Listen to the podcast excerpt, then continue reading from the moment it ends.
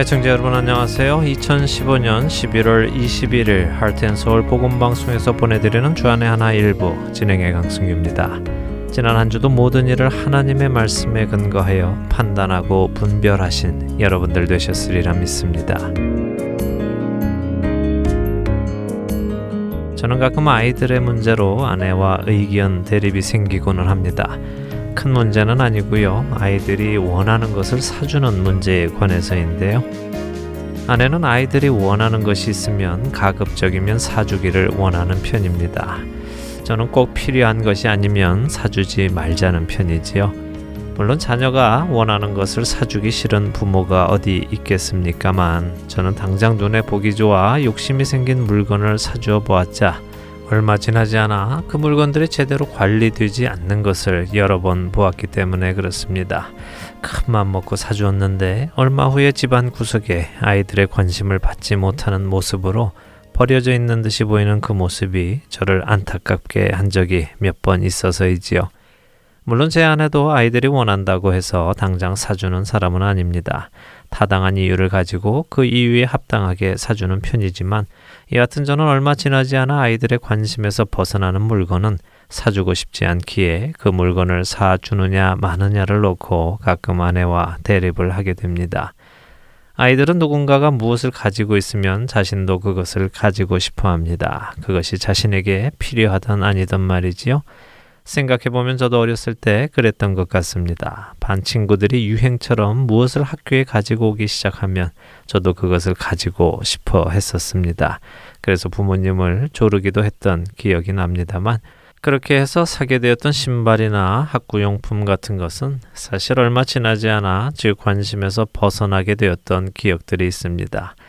저나 제 아이들이 그렇게 원하던 것을 얻은 얼마 후 그것에 관심을 가지지 않게 되는 이유는 아무래도 그것에 대한 가치를 잘 몰랐고 그것을 얻음에 대한 감사가 없었기 때문이 아닐까 싶습니다.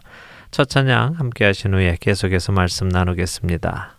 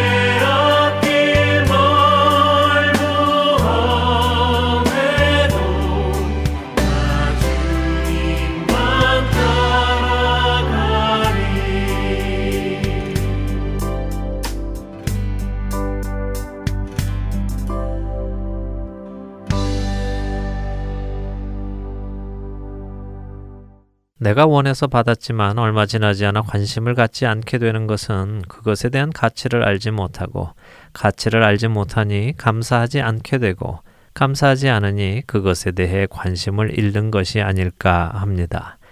너는 이것을 알라. 말세에 고통하는 때가 이르러 사람들이 자기를 사랑하며 돈을 사랑하며 자랑하며 교만하며 비방하며 부모를 거역하며 감사하지 아니하며 거룩하지 아니하며.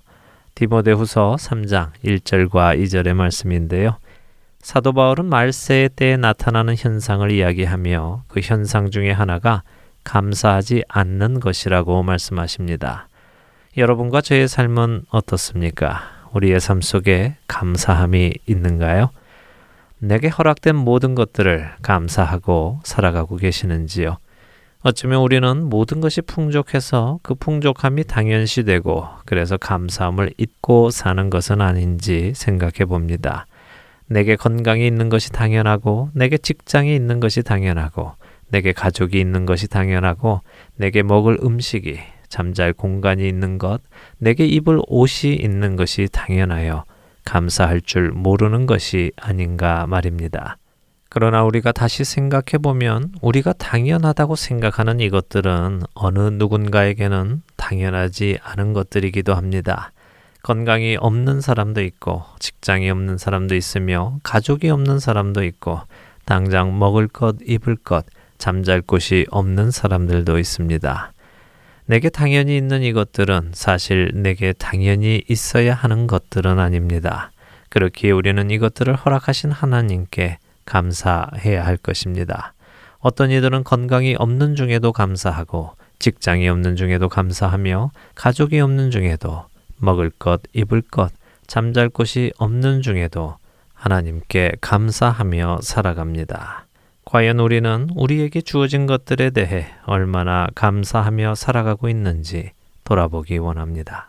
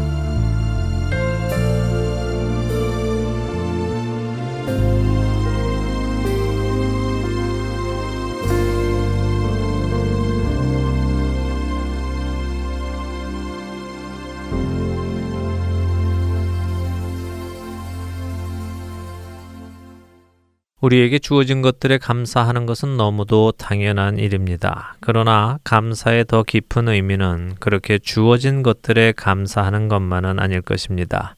사도 바울이 디모데후서 3장에서 이야기하던 말세의 징조 중 사람들이 감사하지 않는다는 것은 무엇을 감사하지 않는다는 것일까요? 물론 말씀드린 것처럼 자신들에게 주어진 것들을 감사하지 않는 것일 수도 있을 것입니다만, 저는 이 시대를 바라보며 그것이 하나님의 은혜와 예수 그리스도의 보혈에 대해 감사하지 않게 된다는 생각을 해봅니다.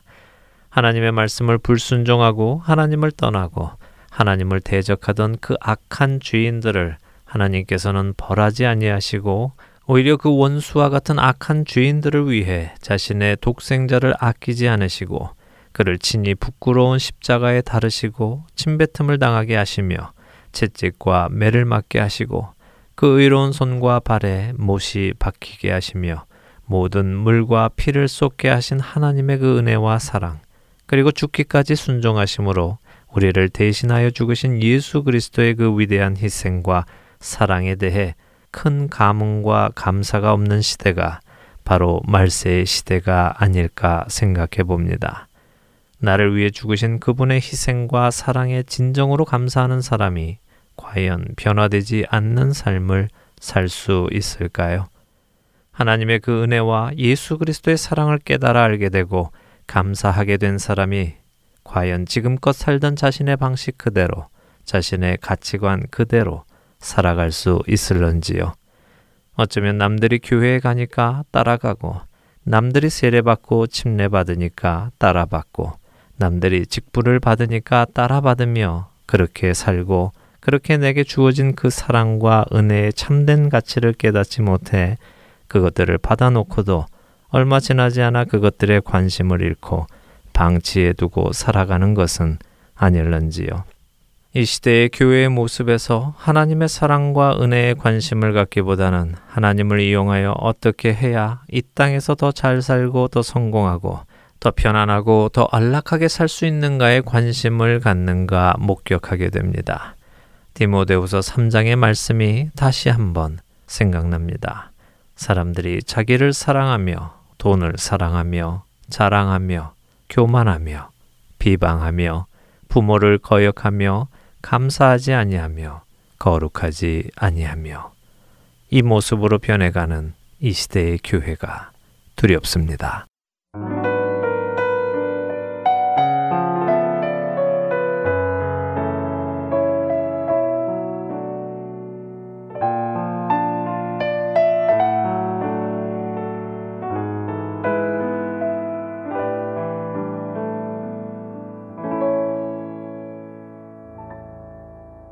큰 죄에 빠진 날 위해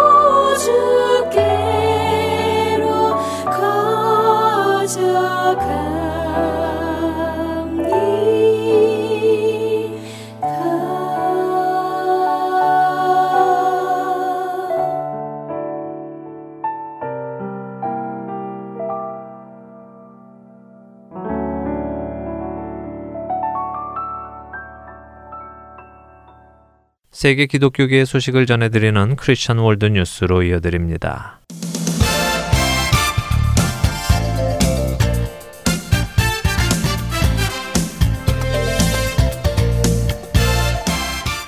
크리스천 월드 뉴스입니다. 미국에서 가장 큰 두 침례 교단이 미시시피 주에 모여 인종 화합을 위해 힘쓰기로 뜻을 모았습니다. 남침례 회의 로니 플로이드 총회장과 침례교 총회의 제리 영 총회장은 미션 미시시피 주최로 잭슨 컨벤션 컴플렉스에 모여 우리 세대 안에 흑백의 인종 갈등을 끝내자고 다짐했습니다. 침례교 총회는 한때 노예였던 흑인들이 주류를 이루고 있는 교단이며 남침례교는 노예 제도에 찬성했던 백인들이 중심이 되어 설립된 교단입니다. 때문에 이들이 흑백의 갈등을 해결하기 위해 만나기로 했다는 소식은 적지 않은 화제가 되었었으며 또한 이번 모임을 주최한 미션 미시시피는 인종 간의 화해를 위해 1990년도에 설립된 기독교 단체로 알려지고 있습니다. 플로이드 총회장은 이 자리에서 인종차별은 사탄과 그의 권세에서 온 것이었다면서 이를 파할 수 있는 유일한 희망은 분열된 사회를 하나 되게 할 수 있는 예수 그리스도의 교회라고 강조했습니다. 또한 인종차별은 예수 그리스도의 가르침, 사랑의 가르침, 인간 생명의 존엄과 가치와 신성의 가르침, 그리고 화해의 가르침에 완전히 배치되는 것이었다면서 목회자들과 교회가 인종차별을 종식시키기 위해 하나님의 사랑을 보여주어야 한다고 역설했습니다. 아울러 하나님의 사랑은 사탄의 권세나 인종차별이라는 악보다 강하다면서 흑인 교회와 백인 교회, 라틴 교회 등 인종의 교회가 아닌 예수 그리스도의 교회가 함께 하나로 일어나야 한다고 덧붙였습니다. 영 총회장은 하나님의 섭리로 우리가 이 자리에 모인 것이라고 믿는다면서 우리는 이 운동을 미국 전체에 확산시켜야 하며 교회가 우선시 될 것이라고 강조하면서 또한 우리의 입술만이 아니라 삶을 통해서 복음을 전함으로써 이 사명을 감당해야 한다고 강조했습니다. 영 총회장은 예수께서는 우리가 이 세상의 빛과 소금이 되라고 하셨다면서 교회가 빛과 소금의 사명을 감당하지 못한다면 세상은 어둠과 부패로 가득해질 것이라고 덧붙였습니다. 플로이드 총회장은 미국에는 오직 하나의 인종밖에 없는데 그것은 바로 인간이라면서 모든 인종과 국민도 아담에게서 났다고 강조했습니다. 플로이드 총회장은 크리스천 포스트와의 인터뷰를 통해서 양쪽에서 각각 10명의 목회자들이 자리에 참석했다면서 우리는 흑백 인종 문제에 대해 함께 논의하고 조사하기를 원해 모였다고 말했습니다. 당시 이들 외에도 흑백 인종 문제 논의를 지켜보기 위해 수백 명의 사람들이 참석했던 것으로 알려졌습니다. 플로이드 총회장은 모임에 대해서 엄숙하고 고통스러웠을 뿐만 아니라 희망적이고 기쁜 순간이었다면서 나는 하나님께서 우리의 마음이 하나가 되도록 해주셨고 그래서 우리는 정직하게 인종 문제에 대해 대화할 수 있었다고 믿는다. 주님께서 함께 해주셨다고 설명했습니다. 또한 모인 이들은 지역 교회에게 미국 땅의 인종의 연합을 가져오기 위해 나아가도록 권면할 수 있는 구체적인 행동들에 대해 오랜 시간 동안 논의했다면서 참석자들은 큰 희망을 가지고 미래의 문제를 해결하기 위해 현장을 떠났다. 우리는 우리의 세대 안에 인종 문제가 끝나는 것을 보기를 원한다고 강조했습니다.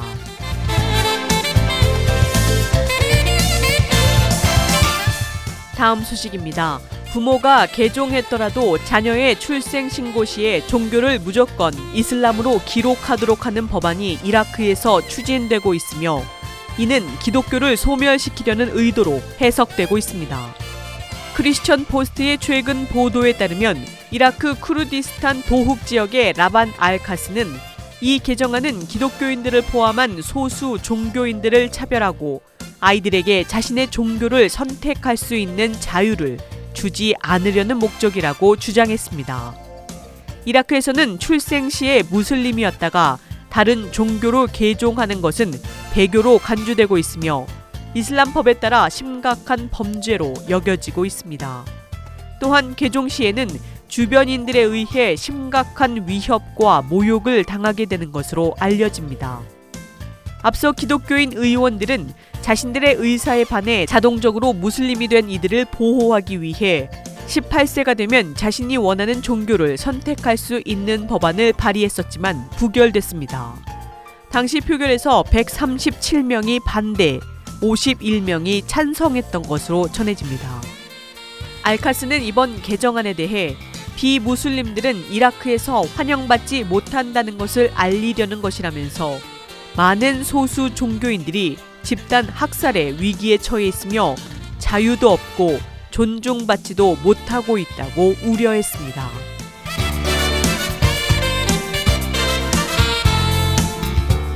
마지막 소식입니다. 아일랜드에서 예수님을 트랜스젠더로 등장시킨 연극이 무대에 오를 예정으로 알려졌습니다. 연극의 제목은 천국의 여왕 예수님의 복음으로 여성으로 성전환한 예수님이 재림하여 유명한 성경 속의 이야기들을 들려준다는 줄거리입니다. 이 연극은 아일랜드 북부 벨페스트에서 개최되는 아웃버스트 퀴어 아트 페스티벌 기간에 상연될 예정으로 각본가인 조 클리포드는 BBC 뉴스와의 인터뷰를 통해서 연극을 통해 성경의 이야기를 다른 관점에서 재창조했다고 밝혔습니다. 스스로를 기독교인이자 트랜스젠더라고 밝힌 클리포드는 연극의 일부로 성찬식이 진행될 것이며 트랜스젠더인 예수님이 직접 빵과 와인을 나누어 줄 것이라고 말했습니다. 페스티벌 공식 웹사이트는 연극을 함께 빵을 떼고 와인을 마시며 트랜스젠더 예수님에 의해 친숙한 이야기들이 재상상되는 혁신적인 퀴어 의식이라고 소개하고 있습니다. 연극은 앞서서 2009년 스코틀랜드 글래스고에서 상연되었을 당시 보수 기독교인들의 반발에 부딪혔으며 당시 연극이 상연될 동안 극장 밖에서는 300여 명가량의 교인들과 주민들이 반대 시위를 열기도 했었던 것으로 전해집니다. 글래스고 시온 베티스트 철치의 잭벨 목사는 시위 당시 만약 연극이 이슬람의 무함마드를 이런 식으로 등장시켰더라면 아마도 이슬람 커뮤니티 전체에서 강력한 반발이 일어났을 것이다. 그렇지만 어떤 연극도 감히 무함마드를 이렇게 다룰 생각을 하지 못할 것이라며 표현의 자유가 기독교를 차별하고 공격하는 데 악용되고 있다고 꼬집었습니다. 그는 하나님을 모독하고도 그것을 표현의 자유라고 할 수는 없는 것이라면서 진정한 성경적인 기독교가 오늘날 정치적 정당성이라는 미명 아래 소외당하고 있다고 말했습니다. 그러나 연출자 클리포드는 연극을 보지도 않고 교회에 공격적이라고 판단하는 사람들이 비판을 가하고 있다면서 이러한 항의에 맞섰습니다. 클리포드는 "나 역시 기독교인이고 교회를 공격하거나 조롱하거나 우습게 만들고 싶은 생각은 전혀 없다고 주장했습니다. 그는 그러면서 단지 내가 강력히 보여주고자 하는 것은 예수님의 복음은 나와 같은 사람들을 공격하거나 폄하하려는 의도가 없다는 것이라고 주장했습니다. 지금까지 크리스천 월드 뉴스 정민아였습니다.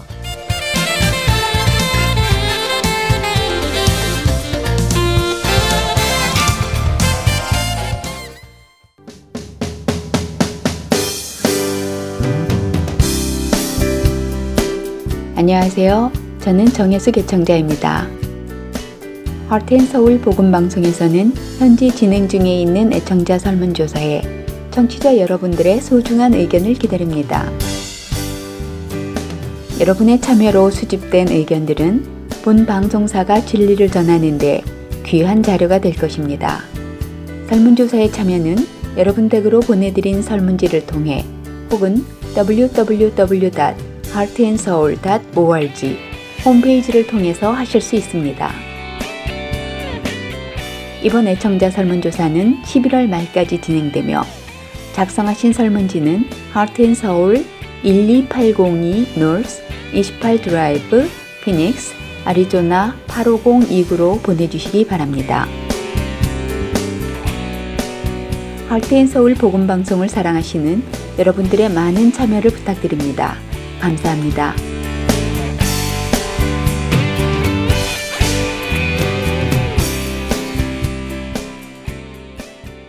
하트앤서울 복음방송은 인터넷 www.heartandseoul.org를 통해 매주 토요일 5시간의 한국어와 1시간의 영어로 복음을 전하는 선교회입니다. 이 방송은 스마트폰 앱이나 팟캐스트를 통해 여러분의 스마트폰에서 들으실 수 있으며 매주 댁에서 CD나 mp3 CD로 받아서 들으실 수도 있습니다. 자세한 문의는 방송사 사무실 전화번호 602-866-8999로 해주시면 안내해드리겠습니다.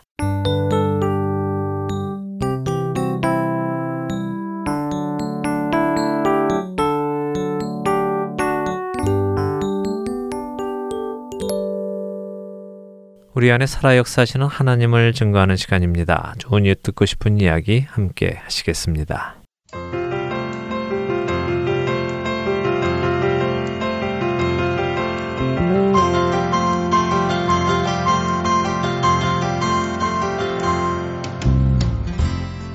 네, 청자 여러분 안녕하세요. 좋은 이웃 듣고 싶은 이야기 강승기입니다. 오늘 스튜디오에는요 아주 귀한 손님을 한 분 모셨습니다. 한국에서 오셨는데요. 한국 예수교 대한성결교회 총회장으로 섬기고 계시는 송덕준 목사님 자리에 모셨습니다. 안녕하세요. 반갑습니다. 반갑습니다. 멀리서 오셨어요. 멀고도 가깝고 예, 주 안에서는 언제나 늘 가까운 마음으로 지내게 됩니다. 예수교 대한성결교회 교단이죠. 여기 총회의 회장님을 맡으시게 되셨는데 성결교단의 총회장도 맡고 계시지만 또 담임 목회도 하고 계시는데 교회 이름이 서울 독일교회 이렇습니다. 그 무슨 뜻인가요? 독일교회 하면. 제가 교회 이름을 놓고 개척하면서 많이 기도하다가 세 가지를 하나님께 드렸습니다. 복음을 담은 이름을 주세요. 전 성도가 지향해 갈 목표, 이상, 꿈이 담겨지게 해주세요. 그리고 많이 사용하는 이름 말고 좀 한 번 들으면 잊혀지지 않는 좀 특별한 이름을 주세요. 그렇게 기도하다가 에베소서 4장에 있는 말씀 구습을 쫓는 옛사람 벗어버리고 성령 안에서 사랑에 매는 줄로 하나 되기를 힘써 지키라. 그래서 독자는 벗어질 독, 벗겨질 독자입니다. 한문으로. 또 일자는 한일자입니다. 그래서 그런 복음적 의미를 담고 있어서 그 이름을 하나님께 받아가지고 지금 쓰고 있는데 많은 분들이 저 서구에 있는 저면이와 연관시키다 보니까 많은 뉘앙스도 생기고 그러면서도 또 한 번 들으면 잊혀지질 않고 그렇네요. 지금 한국에서는 독일교회 치면 저희 교회 하나가 딱 뜨니까 그렇겠습니다. 본래 기도하면서 구했던 의미가 지금까지 아름답게 활용되고 있습니다. 아이고, 정말 기도하시고 간구하시니까 하나님께서 지혜 주셔서 들으면 기억나고 또 복음이 담긴 옛 구습을 벗어버리고 성령께서 하나 되게 하신 것을 힘써 지키는 교회. 그래서 독일. 그냥 누구나 들으면 아, 절맨이니까 아마 혹시 뭐 마틴 루터의 네. 뒤를 이어서 가지는 네. 않을까, 아니면 또 혹시 목사님께서 독일에서 네. 선교를 하시다가 오시진 않았을까, 네. 이런 별의별 상상을 다 할 것 같은데 정말 이런 깊은 뜻이 있었군요. 네. 예, 예. 독일로 유학 가는데 네. 어떻게 좀 안내해달라고 요청하는 분도 있고요. 그러시기도 할 것 같습니다. 또 예. 독일의 성도들이 네. 예, 뭐 후원해서 세운 교회냐, 네. 거기 가면 독일 사람 만나냐, 예, 예, 뭐 이런 이제 궁금증 가지고 물어보는 분들도 있습니다. 예, 예. 네. 또 이 아리조나 지금 방문하신 이유가 있으시죠? 예. 네. 어떤 이유신가요? 예, 미주 총회에 네. 예, 왔다가 네. 이제 LA에서 총회 마치고 네. 그리고 이제 아들 예, 예. 등대교회 섬기는 송민우 목사 예. 만나면서 그 교회에서 부흥성회가 예. 예, 계획돼서 네. 제가 준비하고 예. 와서 3일 동안 집회를 인도했습니다. 그렇죠. 네. 네. 지금 그동안 나는 찬양하리라 진행하셨고 네. 지금은 파워 오브 가스펠 진행하고 계시는 우리 송민우 목사님의 아버님 되십니다. 네. 예. 이제 아드님이 여기 계시니까 네. 아버님 목사님께서 부흥회를 인도해 주러 오셨어요. 참 네. 보기에 너무 좋은 것 같습니다. 아유, 감사합니다. 예. 이번 부흥회 어떠셨습니까? 생각보다 예. 이제 뭐 본 그 교회의 성도들은 몇 분 안 된다는 얘기를 듣고 있었습니다. 네, 네. 그런데 여러분이 참여해서 네. 예, 은혜 사모하고 네. 같이 말씀 나누면서 네. 예, 주님의 사랑과 또 순수한 그 복음적 신앙을 회복하는 네. 그런 기회가 된 걸로 그 반응이 네. 예, 그렇게들 나타나서 예. 예, 흐뭇하고요. 네. 예, 어디 가나 예수 복음 전하면 다 통하는 걸 느꼈습니다. 예, 그렇군요. 뭐 저희는 사실 이제 송민우 목사님을 물론 프로그램에서도 뵙지만 네. 저희 좋은 이유 듣고 싶은 이야기 이 프로에 나오셔서 예전에 네. 간증도 네. 3주에 걸쳐서 해주셨어요. 네. 그때 이야기를 들어보면 아버님께서 이제 권고를 해주셔서 네. 인천에 있는 개척교회에서 네, 네. 사모님만 모셔놓고 네. 몇 년 동안 훈련을 받는 과정도 있으셨다 하는 네. 말씀도 듣고 이런저런 우리 아드님을 송민우 목사님을 이렇게 키워내신 아버님을 참 만나 뵙고 싶었었는데요. 이렇게 감사합니다. 뵙게 돼서 참 반갑습니다. 네. 어떤 마음으로 그때 우리 네. 송민우 목사님 아드님을 네. 개척교회에 보내셨어요? 이제 아무도 없는 부교역자로 예. 다양한 뭐 좀 큰 교회 네. 예, 다양한 분야의 이제 경험을 쌓게 할 수도 있는데 네. 이제 그것만으로는 제가 목회자로 헌신하면서 지금까지 사역을 해오면서 느낀 거는 네. 그 한 영혼 한 영혼의 소중함 네.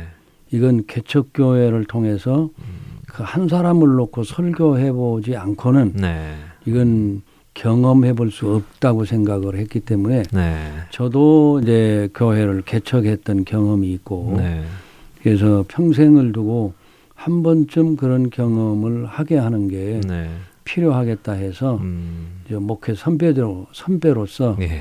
예, 정말 아무도 없는 곳에 완전히 문 닫고 6개월 예. 비어있는 교회였습니다. 예, 예. 예, 가서 한번 해보라 해가지고 힘들고 고생은 네. 했지만 네. 제가 곁에서 이렇게 바라보면서 아마 그 경험이 평생 갈 거다. 그렇죠. 예, 예. 그래서 한 영혼을 소중히 여기는 그런 순수한 목자의 심정을 네. 평생 간직하면서 목회하고 헌신해라 하는 데서 그렇게 지도를 했었습니다. 그러시군요. 네. 예. 참 감사하고 본이 된다는 생각이요. 네. 사실 우리 송 목사님, 아버님 목사님께서 교단에서도 어느 정도 위치도 있으시고 네. 또 신학대에서 교수님도 하셨고 네. 해서 아는 분들도 많고 해서 정말 네. 힘을 조금 쓰신다면 네. 크고 좋은 교회 네. 편안한 자리에도 보내실 수 있으셨는데 네. 일부러 더 아무도 없는 한 영혼 찾는 문 닫은 교회에 아드님을 보내서 훈련을 시키신다는 것이 지금 이 시대에 많은 목사님들이 잘못된 세습이나 이런 것들과 비교돼서 참 제대로 교육을 잘 시켜주셔서 지금 이렇게 송 목사님께서 많은 또 활동을 하고 계시지 않는가 하는 생각이 듭니다. 근데 그러면서도 한편 아비의 마음은 이제 그런 부분을 깊게 대화는 안 하고 혼자서 기도하면서 예, 앞으로 평생 하나님 앞에 헌신하며 사역을 해야 할 텐데 어떤 준비를 하고 어떤 경험을 해서 어떻게 앞으로 사역하게 지도할까.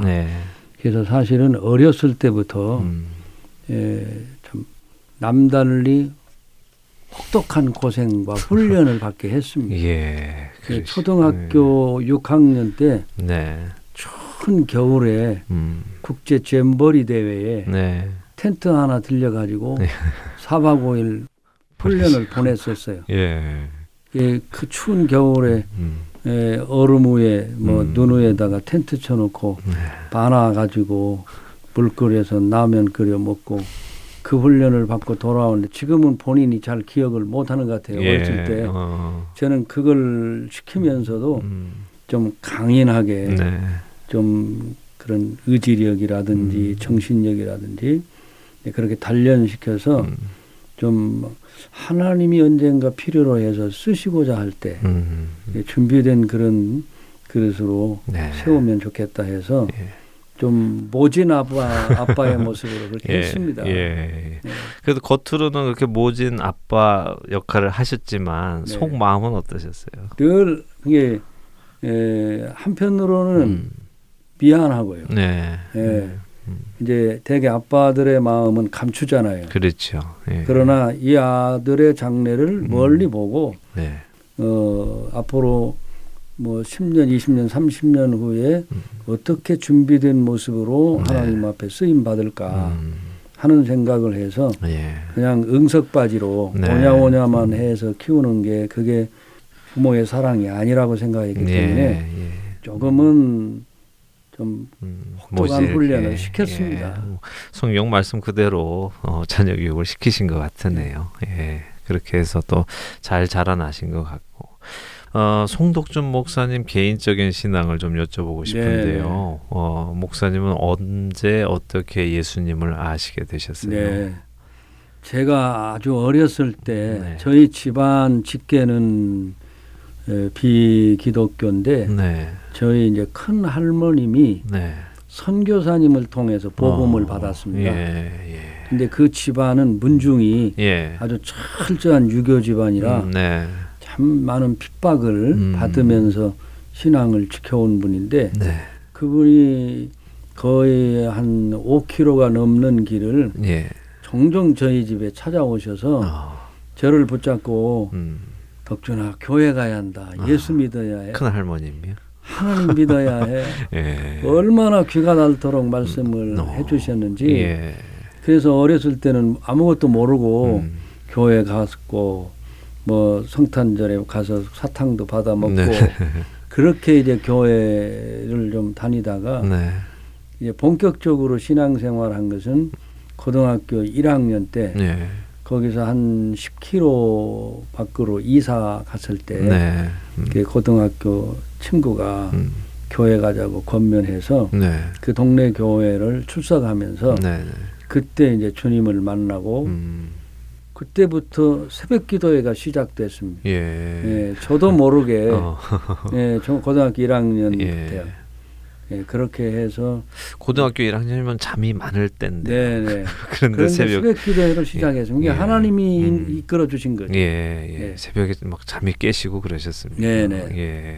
그 새벽에 고등학교 때 새벽에 예배에 가시면 뭘 기도하셨어요?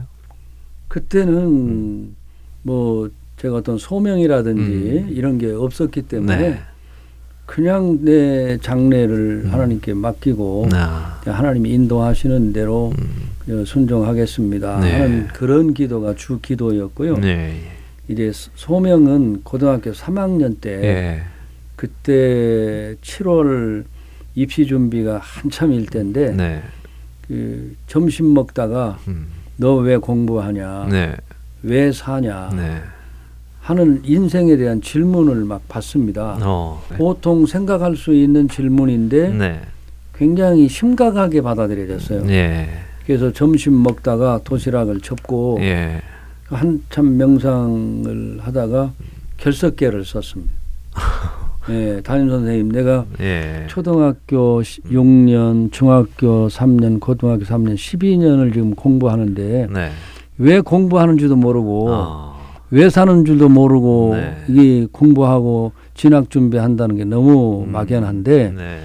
여기에 대한 해답을 찾고 네. 그리고 다시 오겠습니다. 결석기를 써서 교무실에 가니까 예. 선생님이 쭉 읽으시더니 일어나시면서 대박 그냥 뺨을 때리시는 거예요. 이게 공부 막 지금 진학 준비에 아주 집착할 때니까 네, 예, 예. 공부에 전념하다가 정서적으로 좀 불안감이 오거나 딴 생각한 줄 알고 정신 차리라고 막 몇 대 때리시더라고요. 예. 그러면서 나도 너와 똑같은 질문을 내 자신에게 던지면서 지금까지 살아오고 있다. 그런데 예. 이 부분은 한감 넘어서 해도 늦지 않다. 예, 그러면서 예. 가서 공부하라고. 네가 지금 할 일은 공부하고 좋은 학교 가는 진학하는 거니까. 네. 그래서 이제 교실로 돌아왔는데 오후 수업을 또 진행하는데 전혀 공부가 안 들어오는 거예요. 예. 선생님 강의가. 그 결석기를 또 썼어요. 그리고 갔더니 선생님이 예. 그 다른 교실에 수업하러 가셔서 예. 책상 위에 놓고 그리고 책가방 싸들고 집으로 돌아왔습니다. 그렇게 해서 한 주간을 무단 결석을 하면서 예. 제가 참 주님과 씨름하며 기도하며 말씀을 묵상하는 중에 네. 이 인생의 문제 해답을 창세기 1장, 2장, 3장, 4장을 읽어가면서 찾았습니다. 예, 응답을 받았고 그때 만난 하나님, 그때 받은 말씀, 이 복음을 이제 전하는 일에 헌신해야겠다. 그래서 제 진로가 바뀌어지죠. 네. 네, 그래서 그때 이제 신학을 하기로 결심을 합니다. 네. 창세기 1장에서 4장을 보시면서 인생의 해답을 얻으셨고. 이게 나는 창조된 인간이다. 네. 또 하나님의 형상으로 존귀하게 지어진 사람. 예, 거기서 내 정체성을 찾고 그럼 인간 세상에 왜 이렇게 어렵고 복잡하고 심각한 문제들이 많은가. 원인은 죄고 그 죄에 대한 해답도 하나님이 가지고 계셔서 네. 이제 구원의 계획을 세우시고 진행하신 이게 전에도 읽어본 성경인데 그날 금요일 밤에 성전에 엎드려 가지고 달빛에 비춰진 성경을 펼쳐 읽어라 읽어라 네. 해서 읽은 게 창세기를 읽은 거예요. 네. 근데 그 성경을 읽는데 말씀이 눈에도 팍팍 들어오지만 네. 귀에 막 들리면서 예, 영적인 눈이 열리고 말씀이 막 깨달아지는 거예요. 예.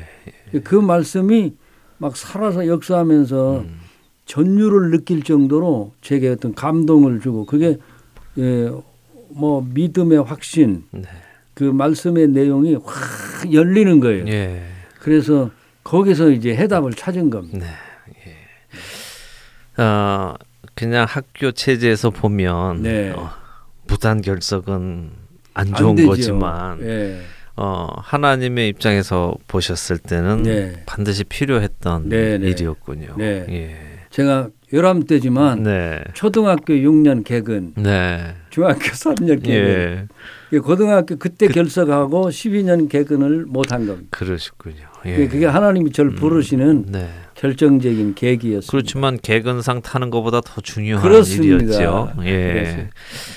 지금 말씀 들어보면 사실 맞는 말씀이죠. 네네. 우리가 목적 없이 공부하는 네네. 이유도 없고 네. 나의 목표 지점도 없는데 네. 정말 무조건적으로 하고 있는 것은 자기 개인에게 동기 유발도 줄 수 없는 것 같습니다. 그런데 지금 이 방송 들으시는 분들 중에 우리 자녀가 학교를 무단결석하거나 이러면 네네. 걱정은 하시겠지만 정말 하나님께서 부르셔서 하신다면은 네, 충분히 해도 될 만한 생각이라고 생각이 됩니다. 예. 그래서 제가 특별히 중고등부 청소년들에 대한 관심이 좀 많은 것은 제가 그때의 주님을 만났고 하나님을 만나서 소명을 받았고 제 인생의 분명한 목표, 감당할 사명을 찾았기 때문에 왜 공부하는지 왜 사는지 뭐 다 저처럼 목사되라는 건 아니지만 그렇죠. 예. 어느 분야에서 어떤 일을 하든지 그 삶의 목적과 의미와 가치를 하나님 영광에 두고 또 하나님이 부르신 그 선한 뜻을 찾아서 산다면 의미 있고 보람 있는 그런 아름다운 인생을 살 수 있지 않을까 해서 이 청소년기가 참 중요한 것 같습니다. 그렇죠. 네. 예. 그렇게 이제 고등학교 일주일간 무단 결석을 하시면서 하나님께 그 뜻을 구하셨고 창세기를 통해서 목적을 찾으셨고 그래서 이제 신학교를 가겠다, 내가 목회자의 길을 가야 되겠다 하는 소명을 받으셔서 이제 결정을 하셨을 텐데 주위에서 반응은 어떠셨어요? 부모님이나 그때 가족이나. 아버지는 뭐 절대 안 된다고 반대. 또 어머니는 이제 교회는 다니시는데 아직 믿음이 없으시니까 뭐 네가 알아서 해라 하는 정도였고 뭐 목회자가 되는 게 뭔지도 잘 모르셨고요. 그래서 이제 기도하면서 그때부터 준비했지만 바로 진학을 못 하고요. 아버지가 고등학교 졸업하고 일주일 만에 세상을 떠나십니다. 아, 그러셨어요. 그래서 이제 동생들과 자녀들 좀 부양하는 것 때문에 공무원 시험 봐가지고 공무원 생활을 한 2년 하는데 이미 소명을 받았기 때문에. 장남이셨나요, 목사님께서? 이제 형이 있었지만 군에 있었고 그때 막둥이가 5살. 아이고. 지금 여기 피닉스에 있는 막둥이가 5살이었어요. 5살, 7살, 9살, 12살. 이제 형은 군에 있었기 때문에 제가 이제 가족을 어머니 모시고 보양을 해야 했고. 근데 2년 동안 공무원 생활을 하는데도 이 소명이 이게 뜨거우니까 직장 생활이 재미가 없는 거예요. 가족을 바라보면 해야 하는데 그래서 2년 만에 사표 내고 신학을 하기 위해서 출발합니다. 그 부르심을 뭐 막을 수가 없지요. 그렇게 해서. 그렇게 신학교 들어가시기 전까지는 평탄치는 않으셨네요. 그래도 내 상황과 처지 때문에 포기하지 않으시고 부르심에 응답해서 가셨는데 가시고 나니까 어떠셨어요? 이제 4년을 고학을 했습니다. 뭐 집에서 전혀 경제적인 그런 지원을 받을 형편이 안 되었고 제가 생활을 책임지다가 떠났기 때문에 그래서 뭐 공부 좀 전념을 하고 장학금도 받아야겠고 경제적으로 뭔가 도움이 될 수 있는 길들을 찾다가 이제 2학년부터 서울에 있는 신길교회 교육전도사로 청빙을 받아서 가서 섬기면서 거기서 받는 사례비 가지고 모으고 전략해서 이제 고학 아닌 고학을 하고 또 아이들도 가르쳐보고 그러면서 4년 공부를 마칩니다. 쉽지 않으셨죠? 다 하나님 은혜입니다. 그렇게 이제 공부를 하시면서 혹시 후회해 보시거나 괜히 잘못된 길 아닐까 이런 생각 해보신 적은 없으셨어요? 그런 적은 한 번도 없고요. 제가 신학 그 입학하는 날 입학 그 예배 때 나를 여기까지 인도하고 불러주신 하나님 너무 은혜가 감사해서 참 시작부터 끝까지 감동 속에 울면서 예배를 드렸고 졸업할 때도 역시 똑같은 심정으로 그런 감동과 감격 속에 이젠 졸업하는구나 해서 너무너무 감사해서 참 감동적인 졸업식을 했었습니다. 처음에 그렇게 감동적으로 입학하시고 네. 또 감동적으로 졸업을 하시고 네. 하나님께서 분명히 부르신 그 길, 거기에 그 소명 받은 대로 이제 네. 그 후로 사역의 길이 네. 예, 펼쳐지셨을 텐데 네. 어떻게 인도해 가시던가요, 하나님께서? 이제 많은 분들이 그런 그 과정 속에 아픔들이 있는데 한국 교회가 또 그런 게 좀 많았지요. 네. 이제 교단이 합쳤다가 또 갈라지고. 네. 이런 부분들이 있었는데 저희 교단도 그런 아픔을 겪습니다. 예. 74년도에 이제 그 전에는 예수교 대한성결교회 교세가 기독교 대한성결교회보다 컸습니다.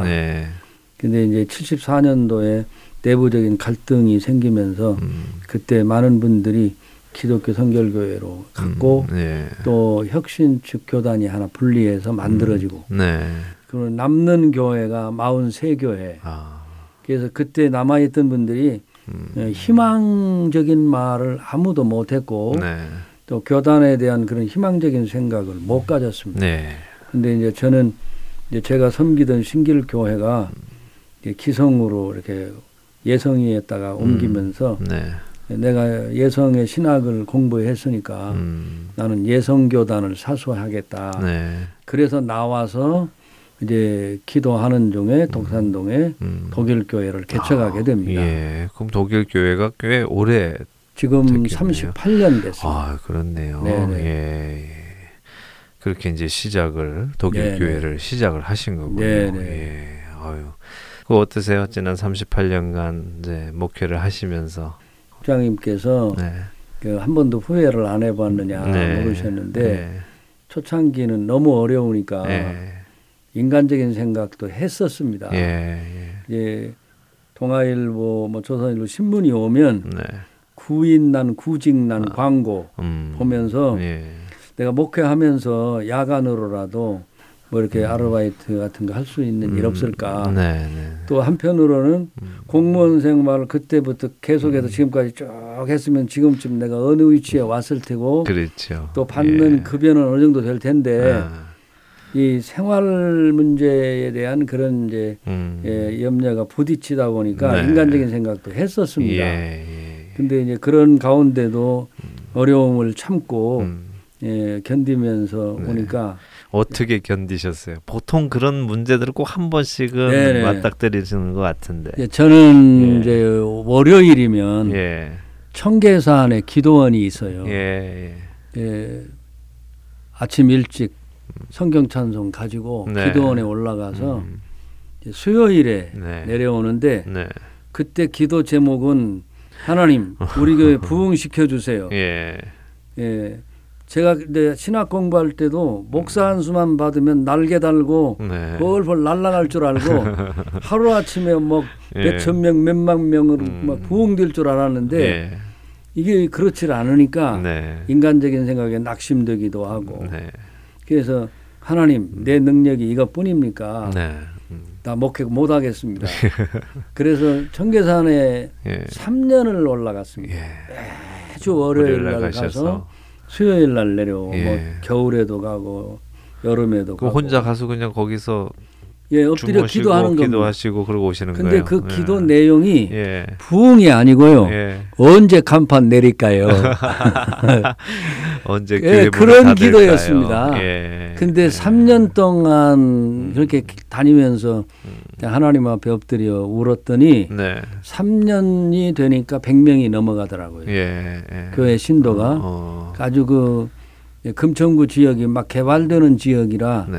인구는 몇 명 안 됐었는데도 하나님이 100명 정도 성도 장년부를 모아주셔서 네. 아 이제는 해볼 만하다.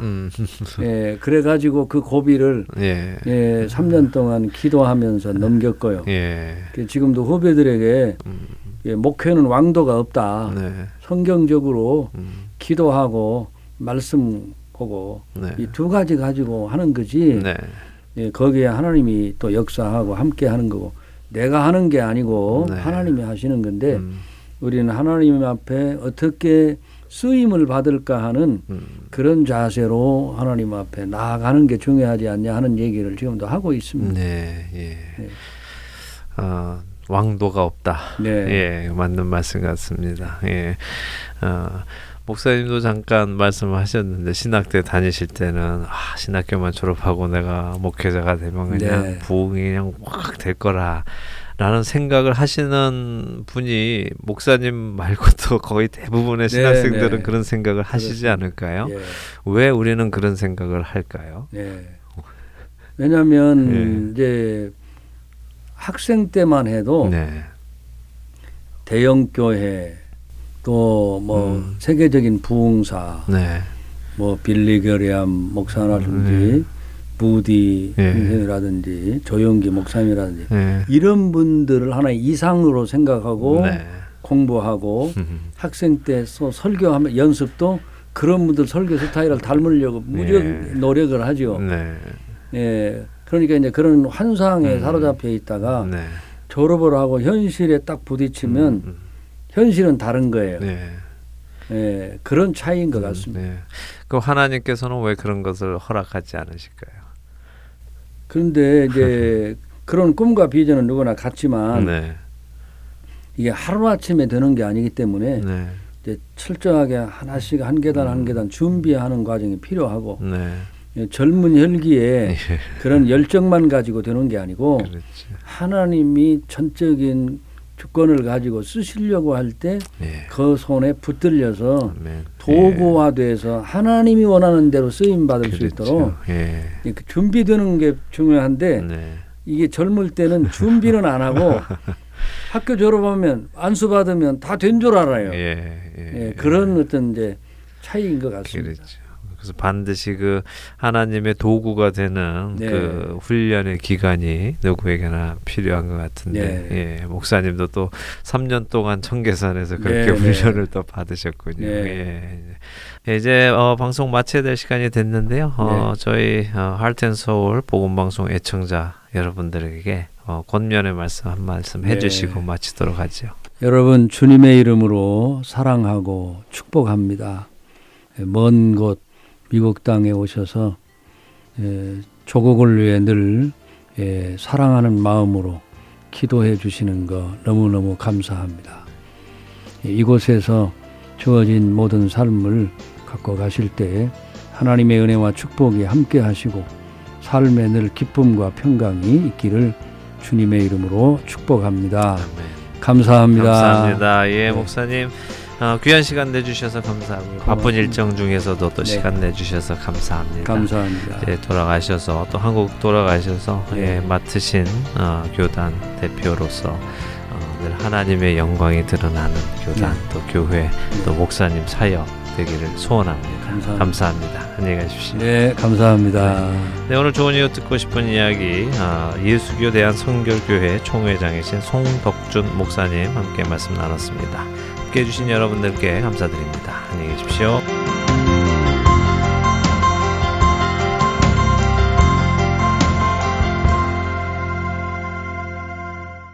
감사해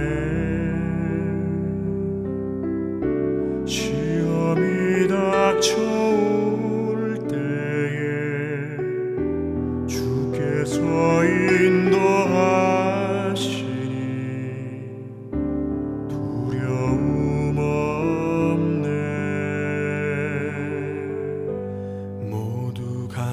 사해 절망 속에서 새 힘을 새로운 용기 주시니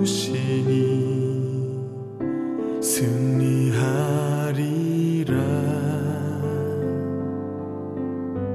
나의 모든 생활 속에서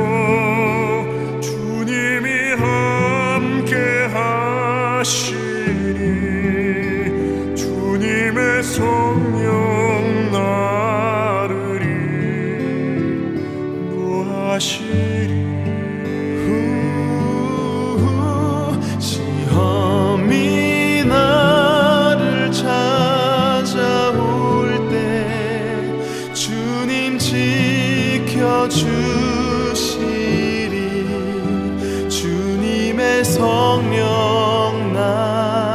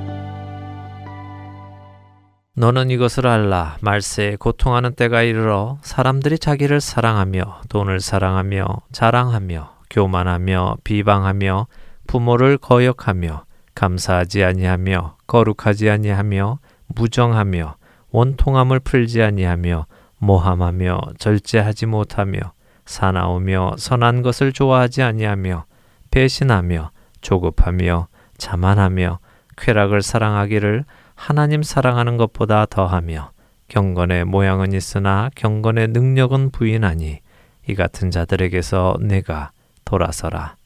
디모데후서 3장 1절에서 5절까지의 말씀입니다. 이 말씀은 세상이 이렇게 변할 것이라는 말씀이 아닙니다. 세상은 언제나 이래 왔기 때문입니다. 이 말씀은 교회가 곧 이렇게 될 것이라는 말씀입니다. 교회가 세상의 가치관을 쫓고 세상과 구별되지 않고 살아간다는 말씀입니다. 이 모든 일이 일어나는 이유가 저는 하나님의 사랑과 은혜의 가치를 모르기 때문에 그분께 감사하지 않는 데서 시작된다고 생각합니다.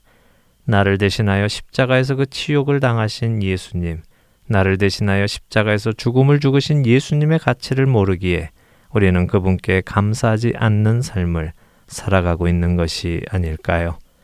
다음 주는 추수감사절입니다. 추수감사절의 참된 의미는 많은 수확을 얻게 해주신 것에 감사하는 것이 아닐 것입니다. 험한 바다와 혹한 추위, 그리고 질병들을 넘도록 인도하고 동행하신 하나님의 그 은혜와 보호하심에 감사하는 것이었습니다. 우리 역시 죽을 수밖에 없던 나를 독생자의 핏값을 치르고 사주신 그 은혜, 원수를 자녀 삼아주신 그 은혜, 그렇게 사망에서 나를 건지시고 지금껏 내 삶의 모든 역경을 통과하도록 인도해 오셨고 앞으로도 구원의 완성의 날까지 이끌어 가실 그 하나님께 참된 감사를 드리는 계절이 되기를 바랍니다. 비록 사도 바울의 말씀처럼 말세의 성도들이 하나님의 은혜에 감사하지 않는 때가 온다 하더라도 이 방송을 들으시는 여러분들은 언제까지나 그 감사를 잊지 않으시기를 소원합니다. 한 주간도 감사함을 잊지 않는 여러분들이 되시기를 소원하며 오늘 주안의 하나 일부 여기에서 마치겠습니다. 함께해 주신 여러분들께 감사드리고요. 저는 다음 주 이 시간 다시 찾아뵙겠습니다. 지금까지 구성과 진행의 강순기였습니다. 애청자 여러분 안녕히 계십시오.